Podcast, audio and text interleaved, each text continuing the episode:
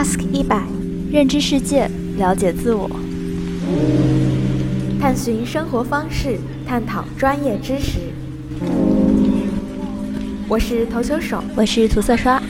每周日晚六点，与你一起飞上太空。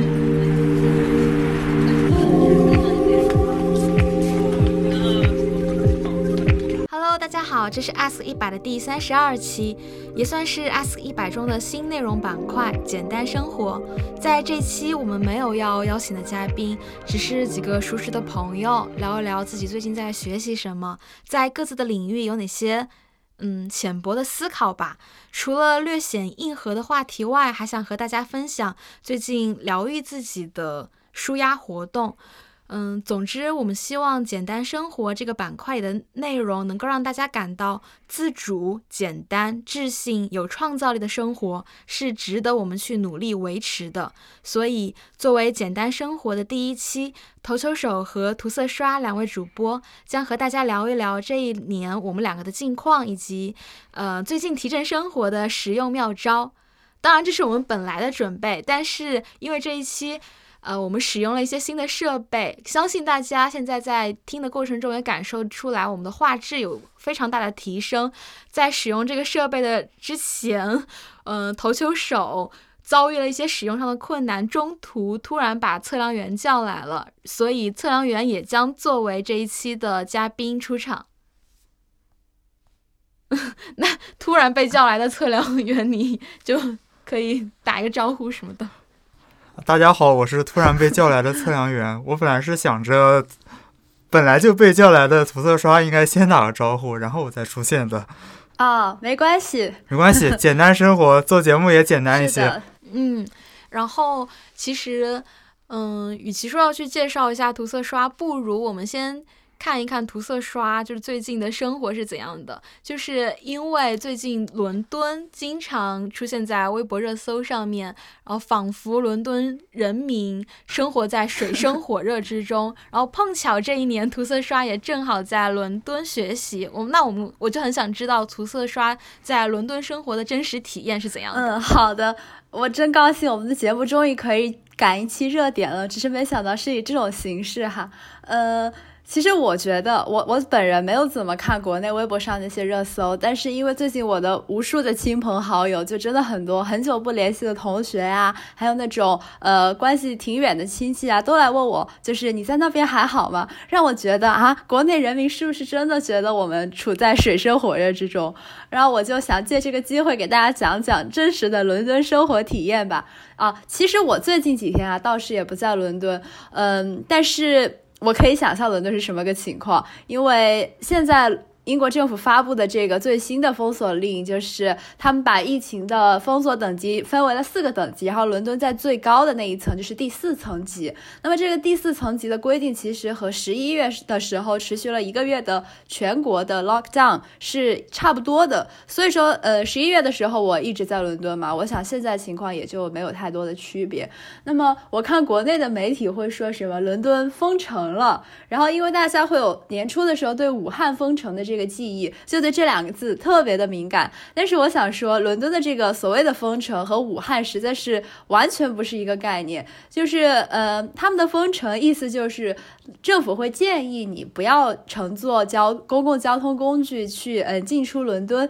但是他们始终是建议。所以呢，如果你真的要做的话，其实也是可以做的。呃，据说是可能有交通警察会随机的询问一些旅客他们出行的原因。但是在我周围认识识的人，因为我，嗯，我们系有一些同学，我看他们最近还是在旅游嘛，我发现他们也没有任何人遭遇到了这个所谓的交通警察的盘问，所以这个建议呢，它确实还就是停留在建议层级。然后在城里边的人的话，那就是公共场所不会开，比如说博物馆、美术馆、餐馆都不开了，但是，嗯。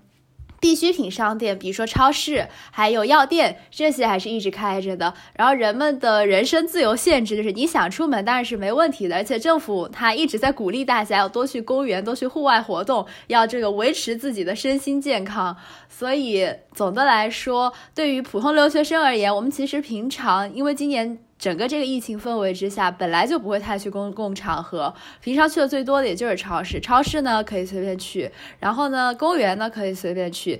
如果你真的想要旅游的话，只要你胆子大，也还是可以随便去。总的而言，生活上其实真的就没有太多的变化，和国内媒体描述的，我感觉似乎真的不是在一个世界里边。而且好像有一些视频就是拍到，呃，就是英国首相发布这个所谓的第四层级封锁令之。之前那一晚上，好像很多的人拥挤到了火车站里边，要急着跑出城。其实这个和这个封锁令并没有太大的关系，而是因为马上要圣诞节了，可以理解为是英国的春运吧。所以说，很多在伦敦的打工人就赶紧跑到火车站，准备提前回家过年了，大概是这个意思。嗯，也就是说，伦敦的真实生活里面并没有国内媒体报道的，或者我们想象的那样。嗯，岌岌可危、人人 自保的社会氛围出现。是的，嗯，那说到就是刚刚我们说到你一直在伦敦这一年，嗯，就不需要提到为什么涂色刷会在伦敦这个大背景了。其实，呃，涂色刷这一年就是在伦敦政经大学读人类学的硕士，所以，呃，我们想先给大家介绍一下。涂色刷为什么会去会去学人类学？还有伦敦政经的人类学，它的特色是什么呢？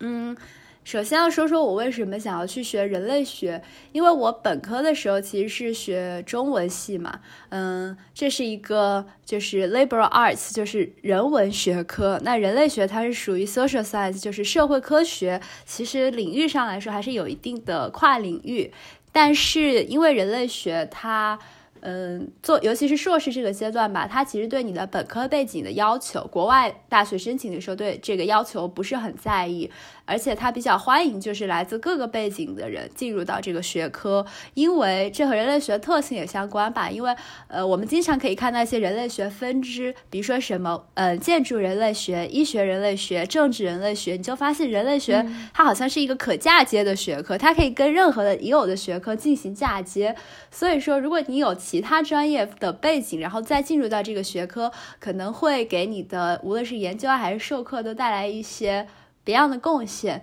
因此虽然我是跨学科申申请，但是申请难度上来说并没有太多阻碍。那说到我个人兴趣的话，其实，呃，我不记得以前我们聊聊到过没有，因为我好像每次在我们播客节目里边，好像总是要吐槽一下我本科的这个学习生活，倒也不是有什么深仇大恨，而是，呃，就是我自己发现本科学习。的过程中，我首先觉得这个文学的学术研究不太适合我吧。然后，嗯，因为在我本科的时候选课还是比较自由的，我就去听了很多社会学院开设的课程，我就对社会科学比较感兴趣。嗯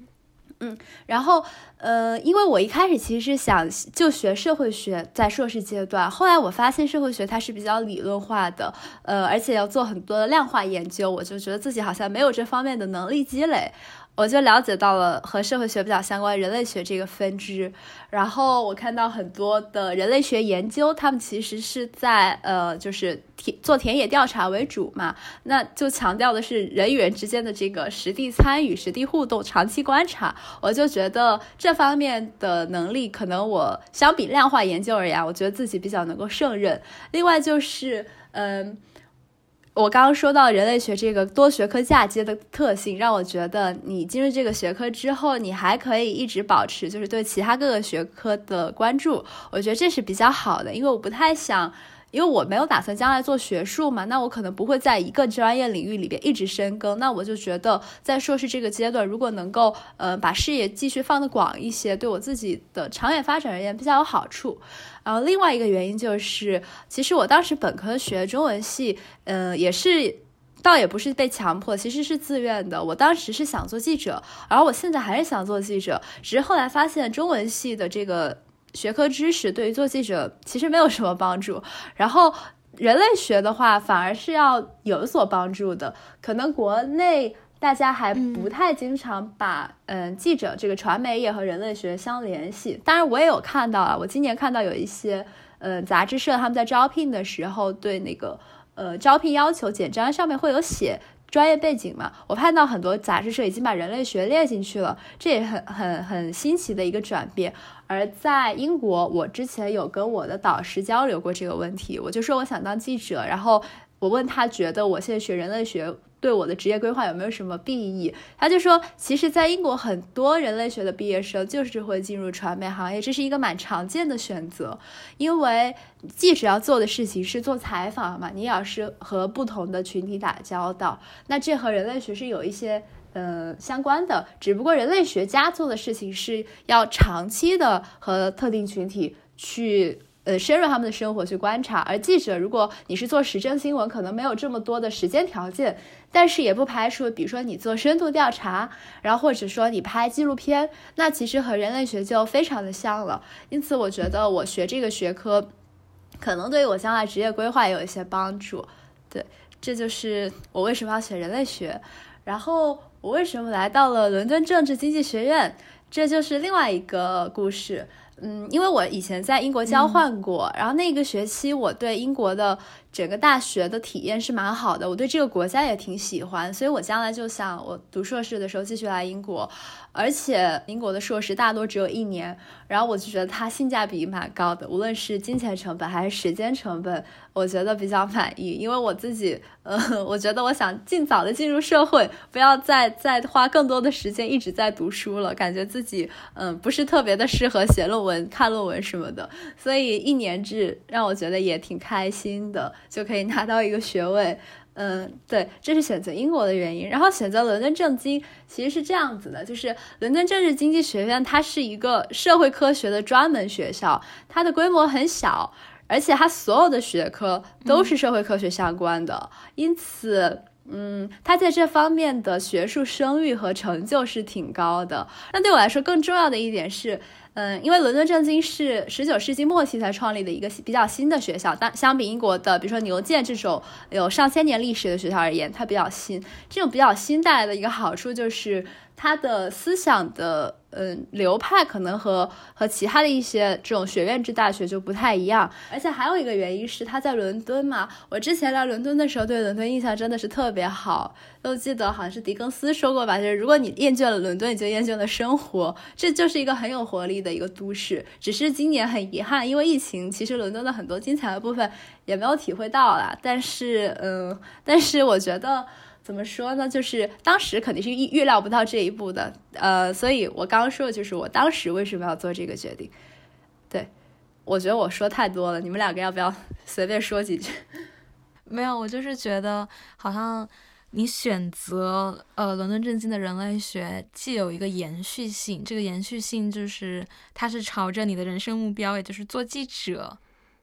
嗯而努力的，它是你 朝着那个最终目标所。选选择的一环一环当中的一环，然后就是做人类学可以开阔你的视野，然后也有一种开拓性，就是一种创新性。这种创新性就是想跳脱出本科的这个学校氛围和专业所带来那种古典主义熏陶，去更务实，更进入到这个社会。所以我的理解好像是这样。对对，投球手说的非常的高尚。就是嗯，好像我做真的是非常深思熟虑，做出了一个最完美的决定。其实还是有很多的问题的，但是我们现在说的是它的好的方面。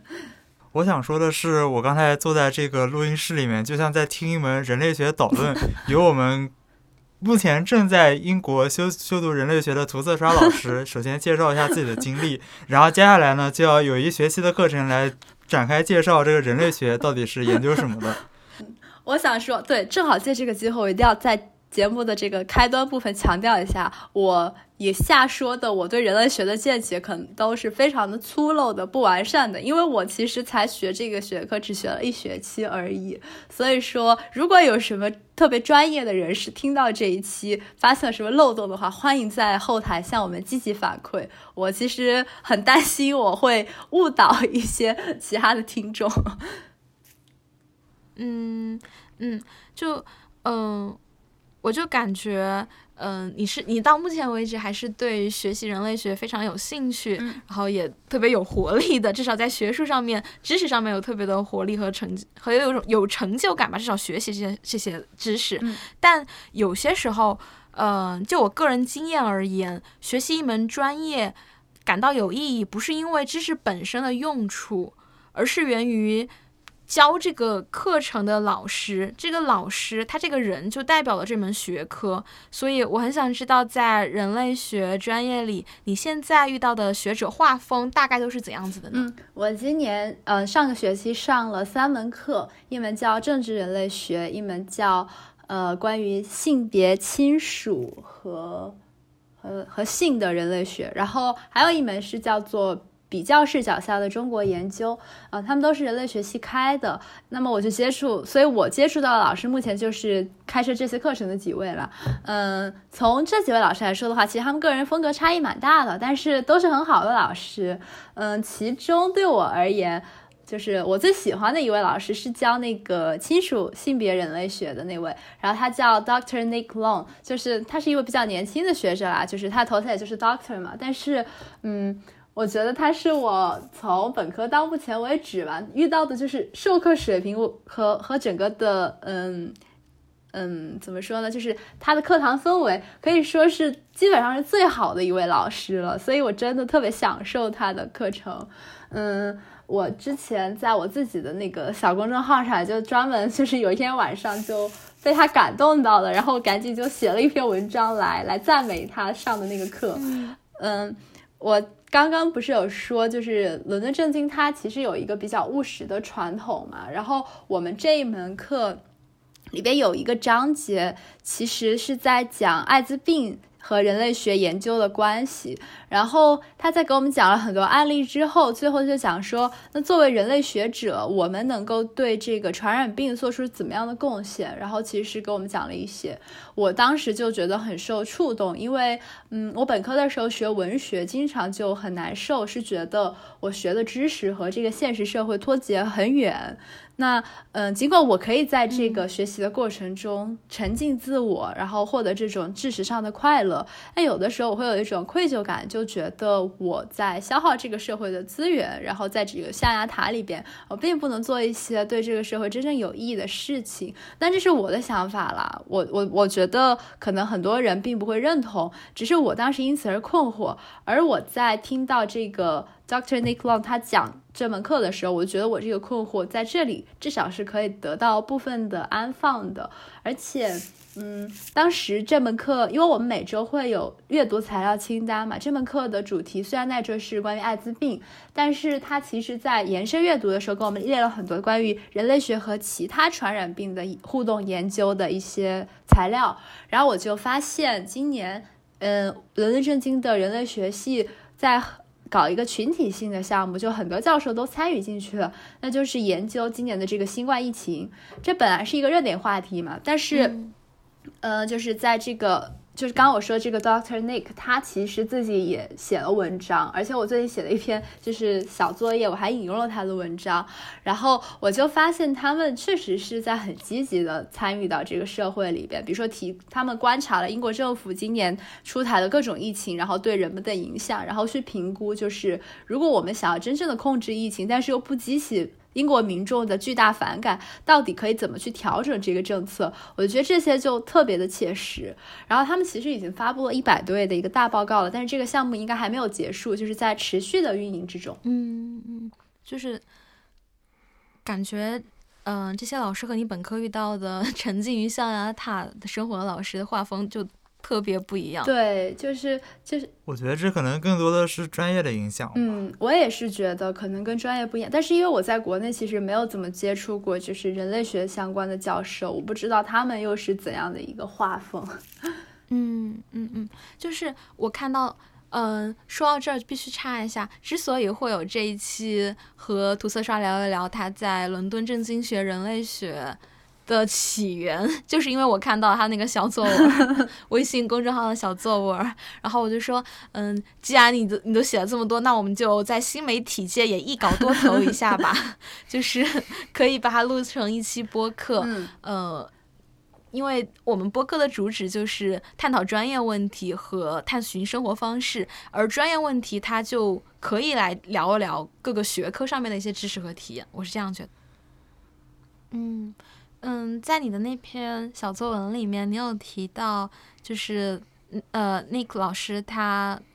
研究了以艾滋病为代表的很多传染病，他们在各个地区，嗯，传染的真正原因，可以大概讲一下那个吗？好的，就是其实当时他们人类学家对艾滋病这个话题非常感兴趣的一个一个原因，就是大家产生了一个疑问，因为其实。呃，艾滋病的传播途径相比其他的大多数传染病而言，已经算是非常有限的了。就是要么是母婴传播，然后血液传播和性传播。然后大多数的，就是二十世纪后期爆发的这个艾滋病传传播，其实都是因为性传播。然后其实，嗯，人类学家就觉得，我既然告诉你，只要你使用了这个保护措施，你就不会传染艾滋病了。为什么很多人他们明知道这个道理，却不愿意用？保护措施呢？所以就是带着这个疑问，很多人类学家就是进入了一个个具体的田野里面，想要去探寻这个原因。然后我们当时课上有讲到几个例子，比如说在嗯，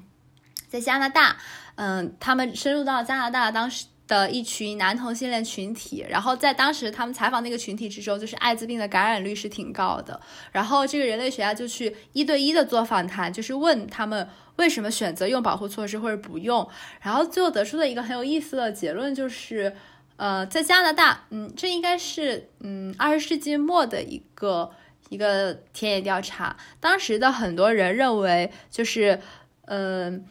我用保护措施或者不用是我自己的选择。然后，如果你要跟我发生性关系，你要用保护措施或者不用也是你的选择。所以说，我们都没有义务说是我为了不传染给你，我就必须要做保护措施，或者说你担心我传染给你，不就总之就是说，这完全就是一个个人。个人行为、个人选择，他们不觉得就是人们对其他人不负有很强烈的义务要去阻断这个传播。然后有人觉得，如果说呃，因为很多这些。受访者啊，他们其实是有那种所谓的 casual sex，就是不是固定的性伴侣，然后他们可能就是在路边遇到了，然后就呃在一起发生了关系。然后在这种情况下，呃，那些受受访者说，既然我们在路上遇到了，然后你愿意跟我发生关系，说明就是你自己可能对这个事情就比较放松吧。然后在这种情况下，如果你不主动提出的话，我也就默认你不在乎了，我们就不会去使用这个保护措施。然后，所以其实可能对于。嗯，有些听众朋友来说觉得很诧异吧，就是为什么他们好像对自己的这个生命健康安全这么的不负责任？但是这些他们反而是觉得自己很负责了，因为是我选择了我不负责，就是这样的一个逻辑，很有意思。嗯，然后还有一种人是他们觉得，呃，如果你愿意不用保护措施，那我就猜测你应该已经感染了。然后其实很多的已经感染艾滋病的人，他们就会选择在这个。就是已经是 test positive 感染者之间发生性关系，他们就觉得既然大家都已经感染了，不存在谁传播给谁了，我们就可以都不用保护措施了，就很放松。这也是一种情况。然后还有一种情况，就是在另外一个田野场，就是在南非那边，因为南非当时的艾滋病的传染传播的这个嗯疫情也是非常的严重。然后当地嗯人类学家发现一个很有意思的事件，是在当地的文化之中，他们。对这个性关系的认识是觉得它是一个非常自由的事情，然后它而且它代表着一种人们最亲密的互动关系，所以这些人觉得，如果你要用保护措施的话，你就是在对性关系这个东西本身对它性质的一个否定。所以说，我们我们坚决不要用这个保护措施。然后我记得在而呃，除了在南非这个田野之外，和南非这群人类似的一个文化观念是墨西哥人。然后另一篇关于墨西哥的田野调查，就是，呃，有受访者就说，反正我总会为了什么事情而死的。那么我为了我和这个人之间这个片刻的愉悦而死，因为我在那一瞬间我真的觉得非常快乐，我觉得也没有关系。就是他们的这个文化观念，就是觉得有一些事情是不可违背的，比如说这个极度的亲密和极度的信任，这是不可违背的。而至于个人的健康什么的，呃，可能对他们来说反而是次要的事情，对。而这些可能听起来是非常的夸张的一种，嗯，所谓的过度自由化，嗯，当时我们在上课的时候用的词叫做 neoliberalism，就是新自由主义的影响下的一个结果。那其实还有一些人可能就是比较听起来会比较令人难过的一些案例，比如说在海地这个国家，有很多的妇女，她们被感染上艾滋病，其实是因为她们。嗯，比如说家里边父母双亡，或者说经济极端的拮据，然后他们为了为生就必须要嫁人，然后他们其实知道自己要嫁的这个人是已经得了艾滋病的，但是他们别无选择，因为你要么就直接饿死，要么就你可能是嫁给他之后感染上艾滋病，但是你也许还能活一段时间，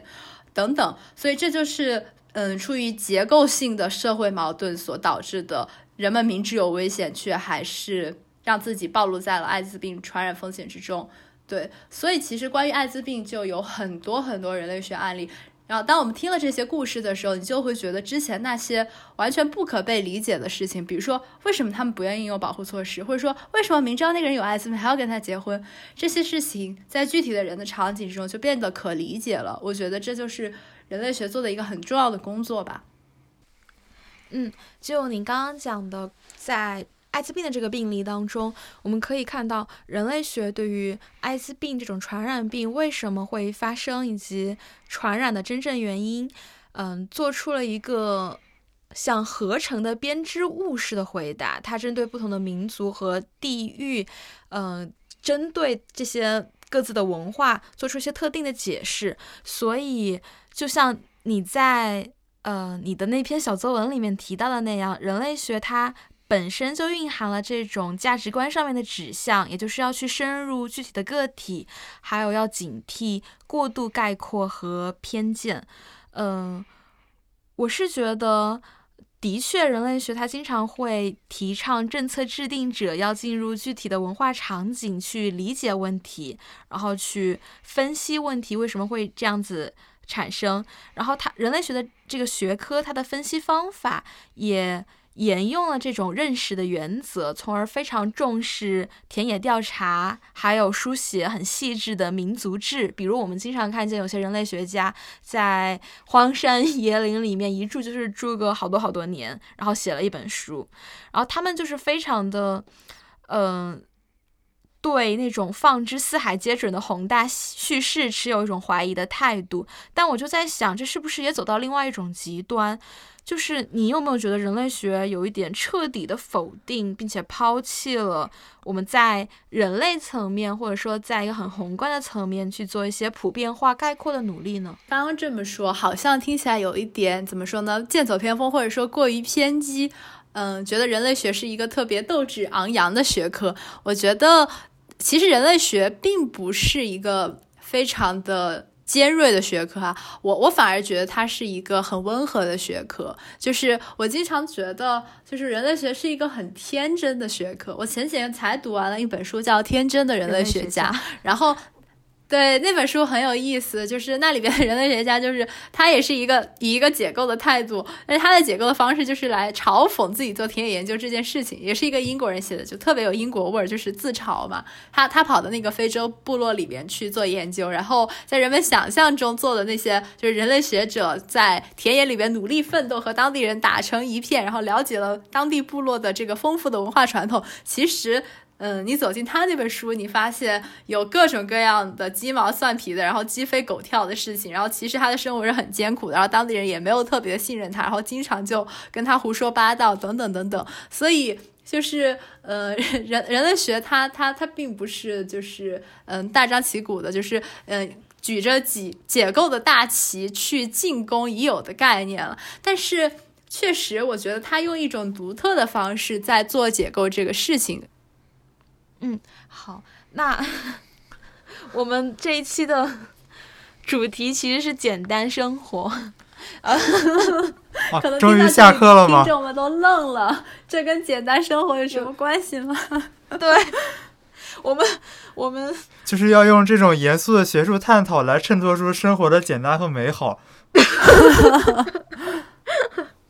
不是，其实我本来是。设立简单生活这个主题，是觉得生活，嗯，要简单下来。一个很大的原因是因为，嗯，你在自己的智性和智力上面有一定的追求，那么这种追求就可以让你在，嗯，现实层面的生活或者可以活得更简单一点。所以我觉得去探讨一些专业问题也是没有没有关系的。但没有想到我们讨论的过分硬核。就是把你的精力投入了大部分到这个专业知识学习中，然后等你在做生活琐事的时候，你的精力槽只剩百分之二十了，所以就不得不简单的过了。哦，所以我们这一期节目是号召听众去投身学术，把自己的精力用在学术上，然后生活就自然而然的简单了。我的天哪！其实虽然我刚刚好像就是呃呃很故弄玄虚的说了一大堆，我觉得我自己根本就没有认真的投入学术。呃，我假期的两篇大论文都还没有开始写，就是嗯嗯，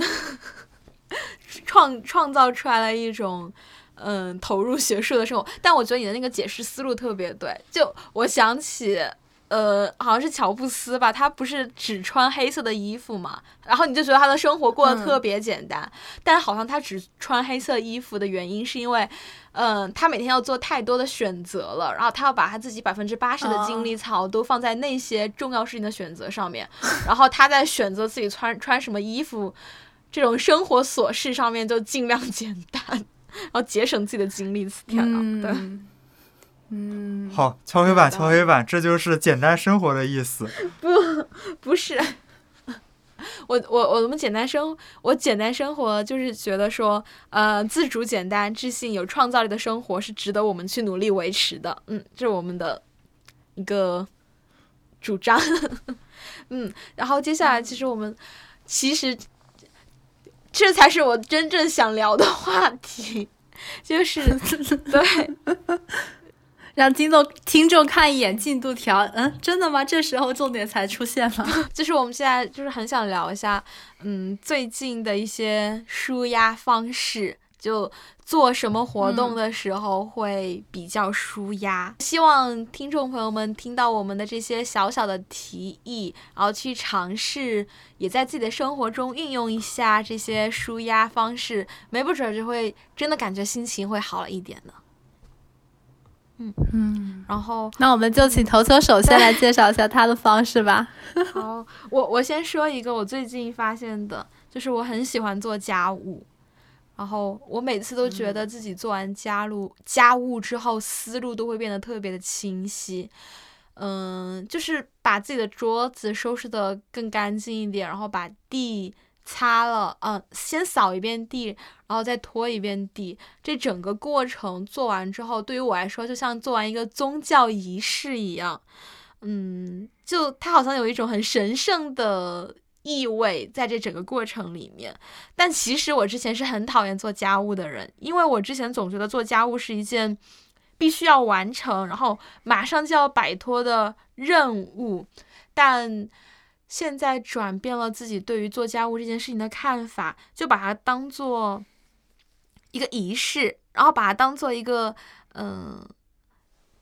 一种日常的练习。而这个日常的练习，它的目的就是去学会在混乱里面创造一些平和，然后创造出一些秩序秩序感。啊，然后当我这么想了之后，我在做家务的时候，我就觉得我在练习平和的做家务。然后我在练习如何，嗯，面对混乱的时候不逃走，而是一点一点把这个混乱理清。然后我一边这么想，一边做家务，我就觉得自己真的变得更 冷静了一些。我觉得是需要这种自我暗示的。我听的就是那种一屋不扫，何以扫天下？所以我要先把自己的世界整理出来，然后我再去出门造福于听众，这种感觉。我觉得说的很对。其实，真的吗？这么宏大的吗？我倒是，因为我其实也还比较喜欢做这些整理物品的事情，但是我没有想的这么宏大，而是我之前在找一些心理学小 tip，就是如何让你自己的情绪更加的稳定，更加的积极。然后里边就有提到说，你可以做家务，然后所以你每天因为。比如说，如果你有抑郁情绪的话，你可能每天早上醒来的时候，那个情绪会特别严重，然后让你起不了床。然后，然后他他就建议你说，你可以起床起来，第一件事情就是你去洗脸、刷牙，然后把你的房间收拾一下，通通通通风，开窗透气。然后他说，就是这些事情听起来就非常的琐碎，没有什么作用。但是，然后经过他们心理学的科学实证表明，其实你做完这件事情之后，你真的会感觉好一点。所以我就是采采采取这种心态去做这件事情。嗯嗯嗯，我觉得这的确，我嗯，诚实的来说，一开始我喜欢上做家务就是从这个心态出发的，就是因为我当时抑郁到早上真的不想起床，然后就想说早上起来第一件事情。嗯，就先去打扫家务，至少这件事情是在我每天众多无法想去、无法去做的事情当中，看起来较为简单的一项任务了。然后就，嗯，从这一步出发，慢慢慢慢的变成变上变得喜欢做家务了。对，但是我发现我自己有点走到极端了，就是我现在有一点轻微的强迫症。我看到那些物体排列的顺序不是特别的规则的时候，我就一定要去把它改变一下。我做家务的时候还会看 vlog，就是我自己做家务，然后我还会放一个别人也在做家务的 vlog。哇，天呐，这就像那些吃饭的时候看吃播视频的人一样的心理吧？应该 应该是，就仿佛有人和我一起在整理这个世界。嗯，那那你最近有什么舒压的方式吗？啊，我觉得。因为疫情的原因嘛，其实我们这一个学期好多事情都是在线上的，我就特别珍惜那种线下的能够和一个活人面对面的对话那种机会。然后刚放假那几天，就和我们就是同一个专业的同学，然后好多就是去见了面，然后吃了饭，聊了天，就是嗯，做这些事情的时候，让我觉得他的那个嗯，给给我整个人的那种心情的调节。程度是特别高的，我就觉得这这一点特别好。然后和这个相类似的就是到户外去散步，因为在新冠疫情之下，其实你出门也变成了一个比较紧张的事情。但是户外会稍微好一点嘛。然后英国这边其实除了伦敦的最市中心的地方，大部分地方其实人口密度还是挺小的。然后绿地又很多，就跑那些户外绿地去走一走，然后趁着这个。冬天有太阳的时候，非常珍惜的机会去晒太阳，然后看那些鸟啊，然后什么鸭子啊这些的，就觉得也挺快乐的。还有就是做饭吧，嗯，因为只有自己做饭，就必须要把做变做饭变得快乐一点。嗯嗯嗯，我我就是觉得做饭也是做家务的一个类型啊。对，但是，嗯，做饭它比一般的家务还是要快乐一些，因为如果你真的做了很好吃的饭的话，还可以给你就是第二重的快乐。嗯，然后你刚刚说到和和人和活人面对面对话，嗯，是一件特别治愈的事情，就我非常非常的有同感。然后我觉得不仅是和活人面对面的对话，你甚至要创造出。对话的那个场域就是一个场景，就是说这个场景里面我们就是来放松的，然后有一种仪式感在这个场场景里面，嗯，就比如说，嗯，昨天，然后我和我的朋友们一起非常认真的过圣诞节，就感觉其实过圣诞节这件事情就像是你自己在跟自己玩一个游戏，然后我们之前大概一周之前就。嗯，开始准备一个好礼物和一个坏礼物。嗯，我们一共有六个人，就每个人准备一个好礼物，一个好一个坏礼物，然后我们就交换。所以，嗯，交换到那个人也可以得到一个好礼物和坏礼物。然后我们在圣诞节那一天打开这些礼物 礼物，然后就会因为那些坏礼物笑到前仰后俯。这个过程也是特别，嗯，能够创建一些感觉生活还是蛮有意思的。那种感受的，因为你一个人就活着，就是活着，然后学习，然后养活你自己，仿佛嗯不和别人交出交流呃交流，然后不和别人进行游戏，嗯，就是就觉得你的生活缺了一部分。嗯，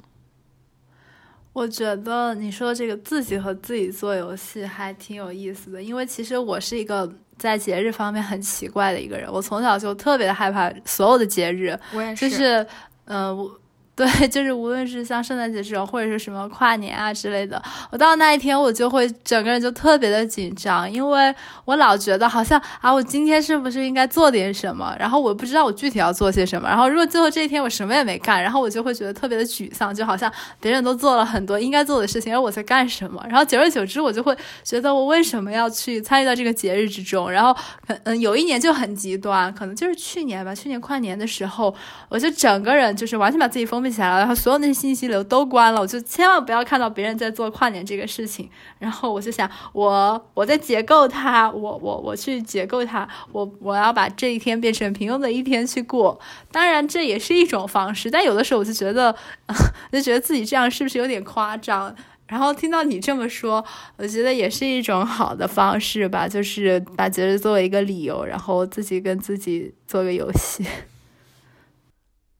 我我非常非常的有同感，就是因为我原来也是非常不喜欢过节的人，然后也是特别特别害怕过春节。然后，嗯，之前我就在跟我的另外一个朋友说，为什么我有些时候在过节的时候非常抑郁，就是。嗯，一方面是你说你不知道在这一天到底做什么才能够匹配得上他节日的那个身份，另外一方面是我很害怕过完节之后那种感受。就比如说春节过后，大家都在放鞭炮，那么放鞭炮自然是一件很开心的事情，但是放完鞭炮之后，你在地地上就会看到那个。鞭炮留下的红色的包装纸，然后它就会落在地上一片。然后我看到那个一片的时候，我就会非常的悲伤。我就觉得这些事情，就算当下这么快乐，有什么用呢？反正他们都是会过去的，就是 回首相看已成灰。然后那种抑郁的、抑郁，然后极端的悲观的视角，嗯，也是让我特别讨厌过节的一个原因。一个原因，不过就是因为最近就会有那种，嗯，我可以让我自己沉溺于这个游戏，我即使知道它也是，它就是一个游戏，即使我知道这些东西，它可能就是我们虚构出来的一个，嗯，节日，它可能并没有什么真正的意义，但是我也可以允许我自己去享受这些虚构的快乐，嗯，我想到昨天，昨天不是平安夜嘛，然后我出去到超市里面去买东西，然后当时那个超市是一个很大的超市，然后人流量也比较多，然后因为对于英国人来说，这就是他们一年中最重要的一个节日嘛，所以说大家就，呃。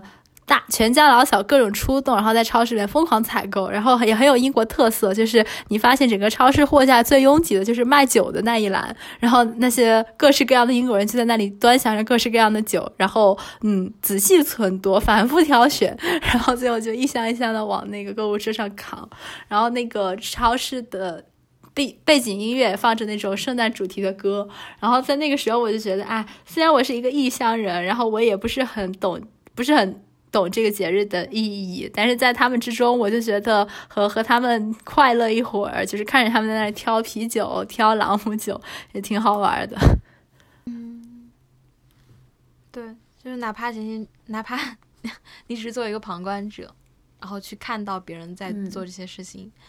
也好像也会被感染。嗯嗯。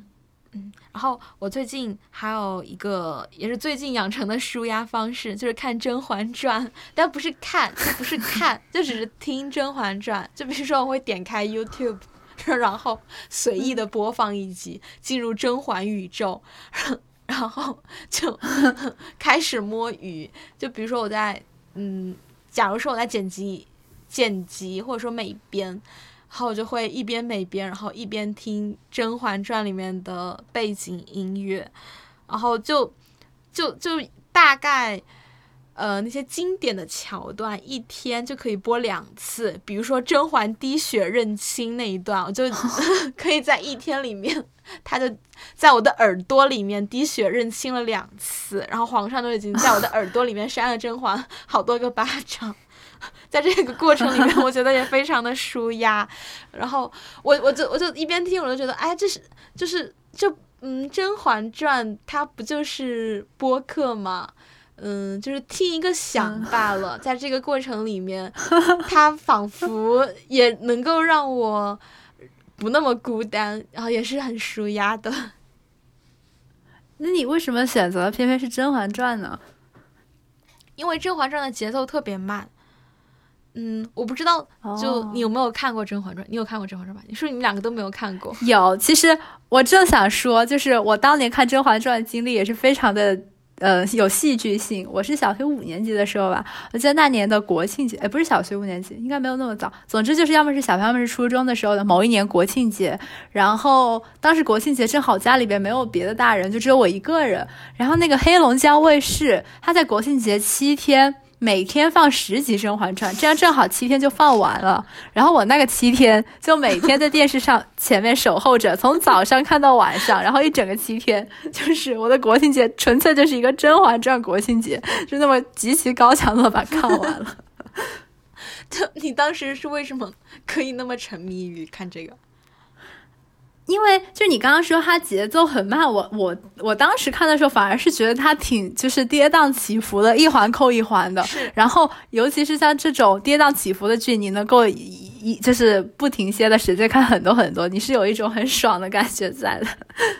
哦，我觉得它的情节是跌宕起伏，但是它每一个情节里面具体的场景反而是特别慢的，就是在后宫里面一群人在那儿。喂喂鸟，然后一边喂鸟，你你听耳机啊，你就能够听得到那个鸟的叫声。然后它的声音其实做的特别细致，它甚至能够，嗯，可以听到那些格格珠落碰撞的声音，就那种细节的收音收的特别好。然后它你就感觉特别的像日常生活本身。然后你一边听那个声音，然后一边听他们说话。我就觉得仿佛在再创了另外一个宇宙，然后这个宇宙它自有一套自己的运行规则，但是它又完全的呃模拟了现实生活，包括它那些声音，我就就特别喜欢这种感觉。哦，那也许你会喜欢玩那种嗯模拟人生之类的游戏。嗯，就就好像我玩那个。嗯，塞尔达就好像有有些人玩塞尔达就是玩通关，但我玩塞尔达很喜欢玩在森林里面走，然后就是待在森林里面，因为他那个森林。那我觉得你应该去玩那个。我觉得你应该去玩 Minecraft，就是我觉得这个游戏可以满足你的这个需求。就是像我这样的人，在那种游戏里面就经常就是啊，我我应该干什么呀？我不知道。但是你就可以去去慢慢走，探索它的里边。虽然它是一个像素风的游戏，但是现实生活中的很多设定里边都是存在的。我我我确实在我有限的玩游戏的经历里面，就是玩了很多像素风的游戏，就比如说什么经营餐厅呀，然后搭房子呀那种。特别重复性的一些游戏，我可能比较喜欢玩解谜类的游戏，然后我就觉得那种一个一个的小关卡，然后设计的很精致，很有创意，然后你在那绞尽脑汁，但是也不是特别的辛苦，然后在那一想我怎么去破解呢？然后终于破解出来，那个成就感就特别的高。嗯，哎，我突然想问测量员，你最你你来说一个你最近最喜欢的舒压方式吧。有吗？就是还是你没有压力要疏解的，还是你没有找到？天哪，什么高人？这这个投球手真是帮我把所有的可能都列出来了，我来在里面做一个选择吧。就你没有压力，不，我还是选择我不知道怎么疏解吧。我刚才又又开始听课了，前面讲人类学的时候，我处于一种听课的状态，然后我本来以为下课了，结果他们又开始上课。我没有上课啊，我们不是在，就是换了一门课上这个。原来是人类学导论这一门叫做生活小妙招，不错。我觉得是测量员是我们的特约解构员。哦，对对对，其实我刚才特别想问，到底什么是解构呢？但是这个时候，往往以前我问一个词或者一个短语的定义的时候，投球手总会说跟你说话好累，所以我就没有问这个问题。对，因为因为我经常会抱怨测量员，就是为什么要让我 老是去定义一个词。测量员完全有做人类学家的天赋，就是他会问一些就是很基本的问题，然后在那个被问到的人一般都不觉得这是个问题。对，是的，是的，就是那种，就是你根本没有想到，嗯，这是个问题，然后他提出来了。其实我的想法就是，嗯，这不是一个问题吗？仿佛我们这一期大概也就是这样了，嗯，这是我们简单生活第一期的尝试，嗯，我们以后会努力把它变得更加简单，对，然后，嗯，我会非常想知道，就是，嗯，听众朋友们到底喜不喜欢这样子对于学术和专业性知识的硬核讨论？然后对于我们后半部分更贴近日常生活的一些分享，有没有一些其他的建议呢？那如果你有其他建议，就在我们的后台或者说评论区告诉我们也可以。对我超级喜欢看评论的，每一条我一定都会回的。真的，真的，我有些时候看到涂色刷给别人的评论，我都要流泪，真的，